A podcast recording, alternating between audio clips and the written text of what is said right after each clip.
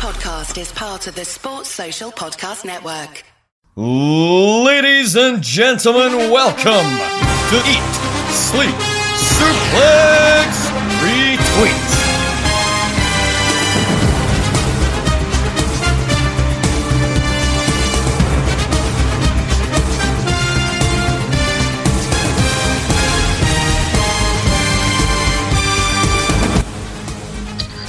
Sing it with me, Scott. One, two and a half islands in the stream. Stream. That is what, That is we, what are. we are. No one in One in between. between. How could we be wrong? Sail away with me to another draft, and we'll rely on each other. Aha! Ah, From from one Saturday draft live host to another. Aha! ah. That was- We definitely rehearsed that. No, but the OG team is back. The OG team is back here on Saturday Draft Live. Scott McLeod, how the devil are you? I am doing very well, David. Jesus, like last time you and I were it was just you and I hosting together. I'm pretty sure COVID lockdown was just starting. That's how long ago you and I didn't were together. that is crazy. It's so, so mental to think about that. How much has changed since the last time both of us were here? Because obviously I left. You guys, you went on with Jack and Dave, took over the show. Then you took a brief hiatus. Is when I've came back, and now four of us are together again. So occasionally the two of us will be back on this show doing the action together, and it feels good. It feels like the old times. Um, but it- it's going to be great. It's going to be a fantastic time. I'm really looking forward to it, Scott. But there is one thing I feel we need to get out of the way all right? Because there's something that exists that didn't exist back in the day when the two of us were doing it. And do you know what that is? The Listeners League. The bloody Listeners League. So I'm going to run down the top five quickly just to get this shambles out the way, all right? And then we'll get into the good stuff, all right? Because fifth this week is Thomas Fraser with Here Comes the Money. He must not be a Rangers fan, Scott. That's all I'm going to say on that. Then Jonathan Swift is fourth with Swifty Tombstones Lee. Again, if you would like to donate to Lee's uh, just GoFundMe page to pay for his medical bills after Jonathan has tombstoned him quite a bit, then go and find that online. That'll be great. Adam Callie, P45. Not much to say about this. Adam Callie. uh, He he doesn't strike me as a very exciting fellow, which I'd kind of like him to win the Listeners League because the last two Listeners League winners that have came up, as we know, were horrible people. So see someone quiet that knew their place and sat in the corner, I quite like that. Adam Callie, my pick to win. Ross Brady with the talented Mrs. Ripley. Uh, the Brady Bunch is a thing. Uh, that was a television show back in the day. I wonder if Ross Brady is involved in that. And then we've got JP with shirts in, balls out. And the thing is, Scott, I just don't like someone who clearly has had their second name partially taken away. It's like Vince McMahon has attacked JP in the street and it's been like, give me your surname. But JP has just managed to fight him off enough, you know, just to keep that letter, just to keep that capital P. And I'm just like, what's the point? So I'm refusing to call him JP Scott. I will only call him Jay, and that is what I say about that. All right, shirts and balls out number one. JP probably coming up next season, and that's and that's the listeners' league. But we are going to do our usual and get into the top three of the week. In Scott, we have a three-way tie um, at the third spot this week on six points. We have the Young Bucks on six points um, from AEW. They're on Jack's team. We have Sheamus uh, from Ryan's team, who's also on six points. And then we have Randy Orton, who made his return to WWE television this week, also on six points. Now, Scott, we're at the tail end of the season. And I looking forward to next season. Out of those three draft picks that I've just mentioned, who do you think will be the hottest commodity heading in to season ten? Oh, I still think it's going to be the Bucks because Mm-hmm. there's no real telling when they're going to lose the tag team titles. They've held them since full gear last year, so they're coming up on nearly a year as champions. But even if you have them and they lose the belts, it does. It feels like this them being a team with Kenny is going to Mhm. be continuing for quite a while. So they're going to be all over the shop, all over the show, all over Dynamite, all over Rampage, and and you got two pay per views uh, for AEW next season. So I definitely think the Bucks are the higher commodity because you know there's no really guarantees with Sheamus. Mhm. Uh, I know as US champion because he doesn't always defend the belt. Maybe he'll lose at SummerSlam and he won't be as valuable without the championship. Mhm. Uh, I'll take him down to a lower round in terms of picks. And Yeah. Orton, well, we don't know. I think Orton's also a bit unpredictable right now because you don't know if he'll remain a tag team with Riddle or is he going to go into a feud with Riddle. But if he goes into a feud with Riddle, is he then going to be used to put Riddle over, which means he'll be taking some big losses? A hundred percent. It could be 50-50 booking in that feud, knowing Randy Orton's Mhm. feud. You know what I mean? That's what's made him. He's a big name, obviously a big wrestling name, but he's not a big drafting name because of that, because of the nature of how Randy Orton's rivalries go. I think you're spot on. I think the Bucks, in terms of tag team picks, apart the trend aside with the the Romans Heyman sort of strategy, the Young Bucks are the best pure tag team I think that are available in the draft. So I completely agree with what you're saying there, Scott.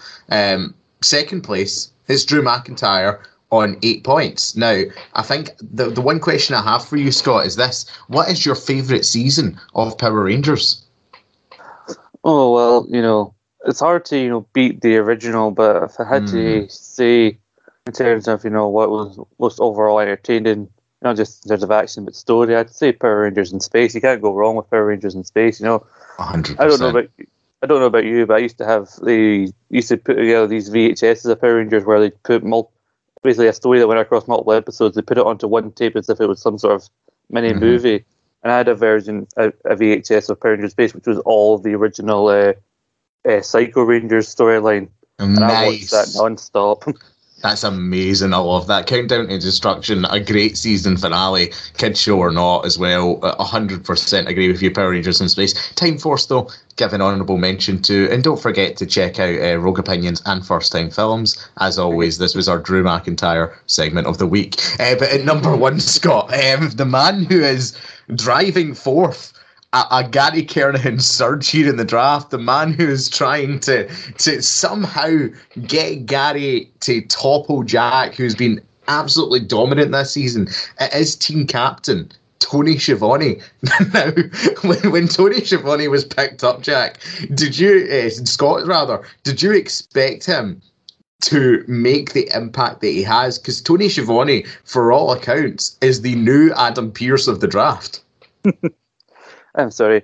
What did you call me? Have you been going around with other co-hosts behind my back? never, never, absolutely not. Don't don't listen to Harlot. but yeah, Tony Schiavone, uh, that's two weeks in a row. He's been in such a high position here to a point. He's the number one in the top five newcomers of the season. And obviously, he's in the top 10 overall in the season at number three with 102 points. Yeah, And this is amazing. Uh, I don't know if that will continue next season as a, they've announced a four man team commentary wise for Rampage, and Tony Schiavone is not one of them. He's not there. yeah, not that's there, so he'll- back in the balls, isn't it? yeah, but there's nothing to say he can, uh, you know, do interviews. But I think what's helping him here is that not only is he doing like interviews and segments on Dynamite and that, as well as commentary, but he's also one of the commentators on Dark Elevation. But uh, we'll talk about how that will become a factor next season a little bit. But- yeah, So I'm wondering how much of an impact he'll have if he, because a lot of his points may stick to Dynamite next season. So I don't know if he'll Mhm. have as much of an impact as Adam Pearce who might continue. Like he and Sonya Deville probably will still continue to be across Raw and SmackDown next season. So, and as it as what as much as he's really helping Gary's team at the minute, Gary is still 23 points behind Jack, and with Drew on Jack's team and Drew now being officially confirmed to be facing Jinder at hmm SummerSlam, I think Drew's what's really helping Jack's team at the minute because you saw what happened after Drew's performance on Raw. Jack further opened the gap. It's closed a little bit more as the week's gone on. Yeah. Uh, but I think with, as long as he's still got Drew on his team, Jack's still in the chance. Yeah, hundred percent. We talked about the Schiavone effect, and I think you're right. Um, we'll get more into the, the news about Dark Elevation in a bit, but seventy-four appearances for the season dwarfs his, his nearest contender, which was Jimmy Uso in fifty-one. You know, so it was. It's one of those seasons, and we've always said that you need to play the season. And I think Gary saw Dark Elevation and Dynamite there. The commentary trend was was coming about during that draft, and Gary took an opportunity that he saw, and it, it most certainly paid off. But you're also right about Drew because I think we sat in the show for a lot of this season and said Drew was going to Drew's going to have a come off here. Drew's going to go downhill. Drew's going to slow down. He hasn't. He hasn't really. You know, and I think you're right. That's what's carried Jack, and we'll, we'll transition into that uh, by looking at the top 10. So we've got Sarah uh, with Christian Cage's Instant Classic. She's in last place with 152. Disastrous transfer window. We've talked about that. M. Scott, you are there, 171.5 points. You know, you've come off the bottom spot. You said yourself, you know, it was it's not a draft that you'll you'll look back on fondly, but eye towards next season. Uh, team go 195 points. Then we have the Alan Laurie, Loyals. I can never say that name on 197 points. Two points separate me and Ross. Is a battle that I, I, just want to win. That I would quite like to claim another wee wee spot in the table. You know that, that would be quite nice. Uh, the People's Opposition, Ryan Dalglish, 214.5 points. Uh, Ryan Gallagher uh, has fallen a bit with 231 points. Um, Apollo Crews lost the Intercontinental title on SmackDown. Did not help his matters, but he did draft from last, so it's been a good season overall. Uh, the West End Country Club, David Hockney, 259 points, seems to be uh, the master of the transfer window, always able to to save a bad season after the transfer window is Dave. He's done it twice now, uh, so that's good for him. Uh, the top 1%, Stephen Wilson, 277 points. And then, Scott, we get to this battle at the top. I, I do think it's between two now. Team Viscera. Gary Kernan, 294.5 points, and Jack Graham with liquidated, relegated, still the same fantasy team. A team name must change because it's far too long, uh, with 317 points. Now, you pointed it out, like, there's only, like, what, two, uh, 22.5 points between Gary and Jack. But do you think that Jack just has too much in the tank come SummerSlam for Gary to catch up with him in time? Well, I think we all can see that Drew winning the winning his match against Jinder Mahal and I believe next next week on Dynamite that they've announced the Bucks versus Jurassic Express for the tag yeah. titles. And so, you know, a successful defense from them would really help push him like over the edge. Like also because me and him were talking about last week. Uh, me and Jack were actually talking about this last week what it would take for Gary, especially at SummerSlam. Uh, he's also got Tony Schiavone. Samoa Joe's match with Karrion Kross is not be counted. Uh, Britt Baker's successful title defense wasn't counted, which obviously mm-hmm. would have uh, helped him if they were. Uh, Lashley is one of his tag team competitors, so if Lashley does retain over Goldberg at SummerSlam, Gary misses out on some valuable championship points in that regard, and it's 50 50 on whether or not Seth Rollins or Rhea Ripley walk out victorious. So I think just having Drew help Jack, but now that they've announced that tag match next week, uh, which I can't see the Bucks losing, I feel like Jack just has enough in the tank to finish the season strong. Yeah, and he said this to us like he feels it's the most dominant um, victory in, in draft history if he manages to do it. And it's hard to argue with that.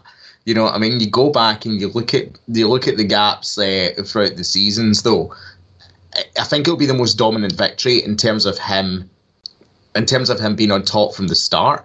But in terms of the mm-hmm. gap, it might not be that dominant. Like there was only 33.5 points separated uh, me and Alan in season one.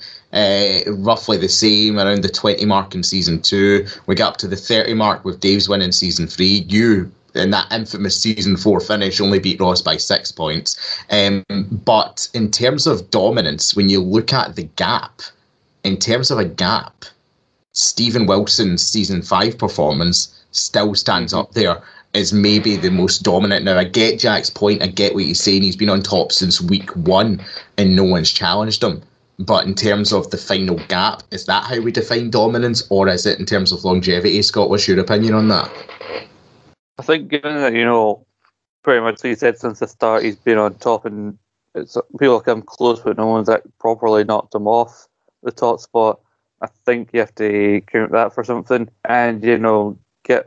I think yeah, Stephen's got a bit wider gap, but you know, I think given the longevity, given how long the season's going and managing to hold on to that top spot, that's got to count for mm-hmm. something. Mm. I, I definitely think. Uh, I talk about some of the other things on this board. Uh, it's interesting. Ryan's probably going to finish. Ryan Gallagher, that is, is probably going to finish mid-table. And you talked about you talked about a lot at the start of the season about him picking the mid card champions when nobody else seemed to be focused on them. Mm-hmm. How well that did him at first, and then that is then ultimately like hurt him at the last three stages. Now, with only a couple weeks ago, yeah. one of the mid card champions has now lost his championship. Hundred uh, percent. nobody even, even thought to, nobody really thought to pick up Shinsuke Nakamura in the transfer, so nobody's really benefiting from that.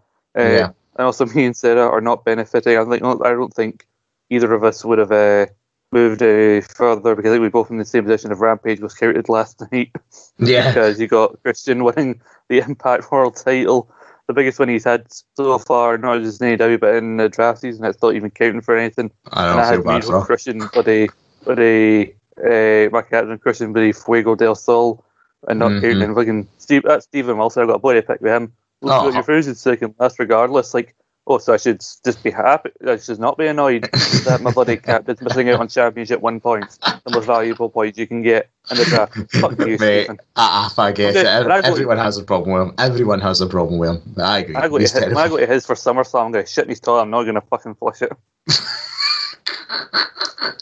Listen, it's not Dave's you're going to. There will be toilet paper. Um, but I will, I will, I will bring us on to some good news, Scott. It is a day for celebration. I'd bring out Schlur, but I don't want to give you PTSD. We have a situation, Scott. We have a situation where every form of AEW Dark is now gone from the transfer window. Stephen Wilson, uh, from the transfer window, from the draft. I'm that excited about it. Stephen Wilson has made a ruling that Dark Elevation will not count next season. Dark Elevation is out. Rampage is in. Do you like this ruling?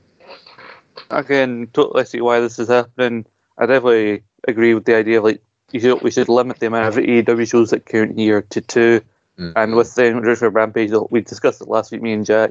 The fact that they're describing it as a third hour dark. The first episode had like three title matches on it. And yeah, maybe by like the end of next season, they might already have like stopped caring about it and make it a B show with like the lower card guys like Dart was uh, like, like pretty much Dark is. But e- either way, it's still going to be more valuable because you know for the first wee while you get, you have some big players still showing up, continuing storylines there if they can't put them on Dynamite. But then if you pick a lower ranked person in AEW in the later rounds and they start using uh, Rampage as basically another form of Dark, they'll still probably make an appearance on there. Mhm. So it's going to add more, you know, like I said, the idea of an extra wee championship match that they won't make, put on a Dynamite or a pay per view, may go on Rampage. You won't get, we're never going to get that on Elevation or Dark. Hundred percent. And Scott, we have some big news now to finish us off. Next season, you already said it, it's going to be the biggest season ever. We are trying to bring back as many of the old drafters as possible. People who have left the draft, people you thought you would never see again. We're bringing them back, baby. We're bringing them back with a bang. And Scott, there's one man I want to start off with. We're going to announce four of these people today and that's Alan McLucas returning to the draft. Now, when we did Saturday Draft Live, Alan McLucas was someone we always discussed because Alan played the first six seasons of the draft. Right, he played the, the first six seasons of it, and he always came close. He came second in the first ever draft. He was fourth, fourth, fifth, seasons two through four, fifth in uh, season six. He's always a player and we talked about it with Alan, who took a risk. He always loved taking a risk, and sometimes it bit him in the ass, but sometimes it nearly paid off. Alan McLucas coming back to the draft, I would say, is the biggest wild card out of the returning players that we have. Do you agree with that? And it's interesting because, you know, I said, like, if he does t- choose to take a risk and uh, this is a short season, so, you know, maybe sometimes taking a risk is what you got to do. Mm. because we talked a lot about his choices of some NXT UK picks in season three, and while it didn't help him win the draft, it definitely helped him get a surge in the last few weeks because of Takeover Blackpool Two, Electric Yeah. Boogaloo, uh, and so you know he he's not af- afraid to you know play the long game, play get a pick that may not get him points for maybe the first few weeks or so. But about a Mm. month in, so and so gets a big win on Raw or pay per view, and they surge up, he surges him up a, little, a couple of points. So I think he's gonna look back on some of his past performances and hope they come back with a bang. Even if he doesn't finish on top, he's gonna want to finish high in the Mhm. season. He like show, you know, prove his sell and everything. Because I Yeah. can't remember much else other than his season performance. I know he was one of the first to properly pick Drew when Drew's value in the draft went up in the season four draft. He was number one. First singles pick, he was right in there with Drew McIntyre. And also Drew went on to win the title and Drew's been like one of the hottest commodities since. Yeah, hundred percent. And that season four performance, like he, he didn't win from number one, but um, no one plays well from number one. To be quite frank, in this draft, uh, it seems to be a cursed position. Uh, but you managed you managed to beat him in that season. Number one pick in the draft election is becoming like number thirty in the Rumble was for a while until Undertaker finally won it. Nobody wins it, even though it's even though it's the best like spot. Eventually, Aye. somebody will win it in season fucking twenty three. I don't know. And hundred percent. There's someone else that I want to bring up who was a an old friend to us, Scott. This person played in seasons two, three, and four, and she had great table positions such as eighth in season two, tenth in season three, and tenth in season four. I am, of course, talking about the legendary Stacey Smith making her return to the draft. How excited are you to see Stacey coming back into this thing? I, am I'm, I'm not going to lie, Scott. I don't even want myself to win season ten. I want Stacey to win season ten. That's my point on it. uh, I mean, Stacey has this uncanny ability when it comes to draft to make us all feel better by selflessly you know, finishing last so we don't have to. And you know, we all we all need last place people. Uh, and you know, that's just you know, that's Stacey. I think I joke, I called it in season four the Stacey Smith Participation Award. I called last place, and she's coming back. Yeah, it's named after me. I'm going to take it back. A hundred percent. I'm so excited to see Stacey back in the draft. She's always a good laugh whenever she shows up. Um, but someone who you talked about, Alan, maybe having you know a bone to pick a man who was part of maybe the most controversial moment in draft history, Keith Leagate, Daniel Campbell is coming back. He is coming back to the draft. He played in seasons four, season five, and season six, um, with some with some decent performances. Like infamously, um, in season six, he finished second. Yes, he was finding his footing in the seasons before that, mid-table season four, uh, a bit further down in season five. But we saw what Daniel did the last time he was in the draft, Scott. We saw how close he came to beating Jack. You know what I mean? It was one point in it that separated Daniel Campbell being a draft winner from Daniel Campbell being second place. You've got to think that that's going to be in Daniel's mind when he enters into that draft room for season 10. Mm-hmm. I mean, Jack obviously is on the track to become a two-time winner, and he's getting an easier go of it this time because you know it was Daniel that was his main competition uh, in season six. You know, back and forth. So, so it was, and I think basically he played a line over the Street Profits on his team that really was a help to him at mm-hmm. the time. And also, given they won on the finale of the season, that really almost clinched it for him. And so I was yeah. kind of sad that he didn't come back, given he came so close. He proved he could uh, win the season. Then he had to come back shortly after anyway because he became, became co-champions alongside David Hockney. Had to come back so we could crown an undisputed champion. Yeah, he's so, been on been on this show, which is it's been good. He's a good sport, good sport for that. yeah, so I'm I'm happy to see him stepping back into the square. Hopefully, he remembers, he retains the knowledge that he used and you know the, the strategy he employed because. Mm. Again, it was a survivor. It was a SummerSlam Survivor Series that he nearly season that he last played in, and he nearly won. So maybe keep, hopefully he'll keep that same strategy and maybe try and come on out on top this time around. Hundred percent. And the last person that we need to talk about is the Savage known as Strack. Played in season seven, debut. It's it, it's hard to find your foot in your first season, um, and we all know that. You know, we've all made mistakes before in the draft. Um, but then his second season was the tag team season in season eight uh, and he was teamed with Sarah, and obviously it didn't go too well. They made some mistakes. They left they left Kenny Omega on the table. Was the infamous one that people uh, sort of shoot them for because they drafted Britt Baker instead, uh, the number one spot, and people were like, "What you doing?" But you've got to think now, Strack. He had that season seven out the way. The tag team season was what it was. It's hard to judge an individual on that. Do you think that Strack has the potential to come back a bit stronger when he re-enters the fray in season ten? Think first off, uh, if next season somebody picks Britt Baker now on, I don't think anybody will be uh, kicking off nearly as much as we were at the time. Hundred percent. Because he didn't have anything going for it at the time. But with Strack, yeah, it is difficult your first season. I mean, look at where we. Um, once we've talked about how Ryan Gallagher has improved in the last couple of seasons, so alongside you, won a season in the first ever uh, draft season in season mm-hmm. eight. Uh, but his first season, season five, he was just he made too many too many risks. You talking taking a risk. He has used an example of a risk going too far. uh, and, and and Strack made some mistakes. drafting too heavy an AEW team, I Yeah. believe, uh, to help really help him, especially that short of a season that he was involved in. And then, given the fact that he was still finding his feet, and then Sarah was had taken some time away from the draft, she was coming back in. And while they may get along in real life, it showed the idea that while you might like the person you're teaming with, their draft strategies clearly did not mix. And you know, Yeah. they were still saying, well, well, I wanted this pick and he didn't, or, or Jack Strack picked someone that Sarah didn't want to pick, but she went with him anyway and everything, and that really ultimately caused them to finish last place. So Mhm. I think Strack needs to heavily reevaluate. You know, and I know you don't like it, but you know the consistency here and the diversity of his team. You know, like I'll, maybe I'll agree with it this time. I'll agree with it in this specific instance. To be fair. yeah, look across the look across like the different brands here. Maybe, especially like Raw and SmackDown people, I think this is the season, especially to start looking more at the main roster than we usually would because the season finishes at Survivor Series, Mm. and you know whether we like it or not, they they are probably going to keep this whole Raw v SmackDown thing going, and that Yes, does get a lot of people on the card. Uh, but you've got to think champions. How does that affect Mhm. it? Do you really want to take the risk on wins and losses for the champions? We'll need to see. But Scott, we're going to leave you. I just noticed this stat to finish off. See if Gary finishes second this season. It'll be the fourth time in the last five seasons that Gary has finished second, and he's still not had a win. He's he's, he's our Daniel Bryan, isn't he? He's the Daniel Bryan of this draft. He's How always been considered the the, the B plus player. How absolutely mental is that?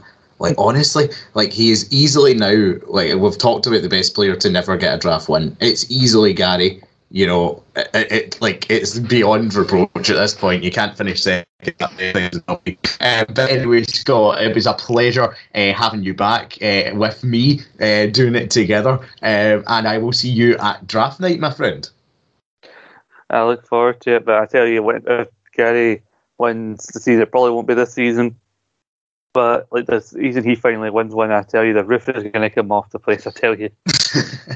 the medical in Bourbon Street. Uh, I will be back with David Hockney next week, wrapping things up. Um, obviously, we finish at SummerSlam. It'll be the Saturday Draft Live before SummerSlam. Myself and David Hockney before the whole gang sees you at the draft show. Until then, see you later, folks. 10, 9, 8,